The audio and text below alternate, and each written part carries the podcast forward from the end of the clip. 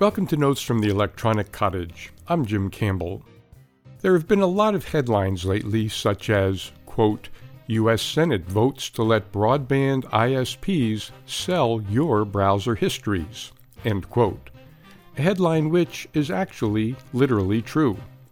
On March 23, 2017, the Senate passed, by a party line vote, every Democrat voted against it, and every Republican present, including Maine Senator Susan Collins, voted for the, quote, congressional disapproval, end quote, of a Federal Communications Commission rule that was supposed to go into effect this month. The House followed on March 28th, again on a party line vote. That rule would have prevented Internet service providers from selling your personal information, including your browsing history, to whoever was willing to pay for that information, such as corporate advertisers and, though no one seemed to mention this out loud, three letter government agencies as well. But just what is it?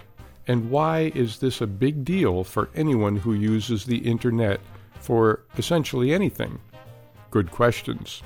Let's see if we can dig out some answers.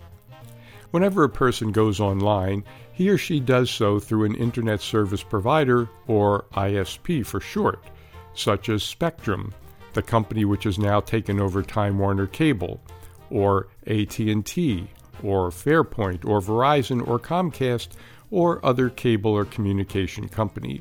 People pay a monthly fee for the service of being able to access the internet.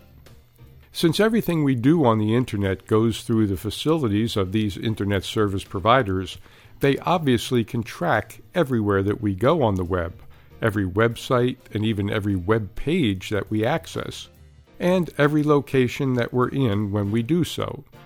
That's the kind of information that makes advertisers drool. Now, it's important to note here that this is a different situation from companies that amass as much information about you as they can to sell you to advertisers, in return for which they offer you free services.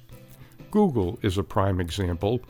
There's no charge to use the Google search engine or Google Docs or most of the material on YouTube. We pay for those services instead by letting Google amass information about us that Google sells to advertisers.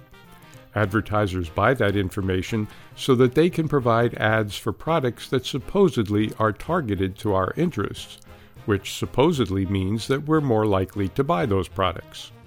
But no, that's not the situation here. We pay internet service providers big bucks every month so that we can access the internet or cable TV or cable phone services. In the process of using those services, a huge amount of information about us is collected by the ISP. So, what can those ISPs do with that information? Well, pretty much anything they want, and that information has a real value. How do we know that? Well, a few years ago, some ISPs started charging extra if a customer did not want their information sold to others. AT&T, for example, famously charged their fiber internet customers an extra $29 a month or more if they opted out of having their internet traffic scanned so that they could be delivered personalized ads. AT&T kept this extra privacy charge up for 3 years or so and then abruptly stopped the program. Perhaps just coincidentally, they stopped it a few weeks before the Federal Communications Commission was about to pass rules that would give consumers more control over what ISPs could do with the information that the ISPs collected about their customers' online usage and activity. It was those rules that the Senate and House voted to rescind. The politics and the somewhat screwy procedures that they use to do that don't matter for our purposes here. What matters is what it means for us as users of the Internet, and what, if anything, we can do to protect our personal privacy while we're online. What can we as individuals do to maintain at least some modicum of personal privacy as we move about on the Internet? Perhaps the first and easiest thing is to only use websites whose addresses begin with HTTPS. The S stands for secure. Your ISP will know that you went to that web domain, but will not be able to tell what pages you looked at there. So that's a small start for privacy. One of the arguments that the CTIA and other industry trade groups made in support of this rule reversal is that most ISPs have already committed themselves voluntarily to a set of privacy principles. That privacy principles document says, among other things, that quote, ISPs will continue to 1. Follow the FTC, that's the Federal Trade Commission's, guidance regarding opt in consent for the use and sharing of sensitive information as defined by the FTC. 2. Offer an opt out choice to use non sensitive customer information for personalized third party marketing. And 3.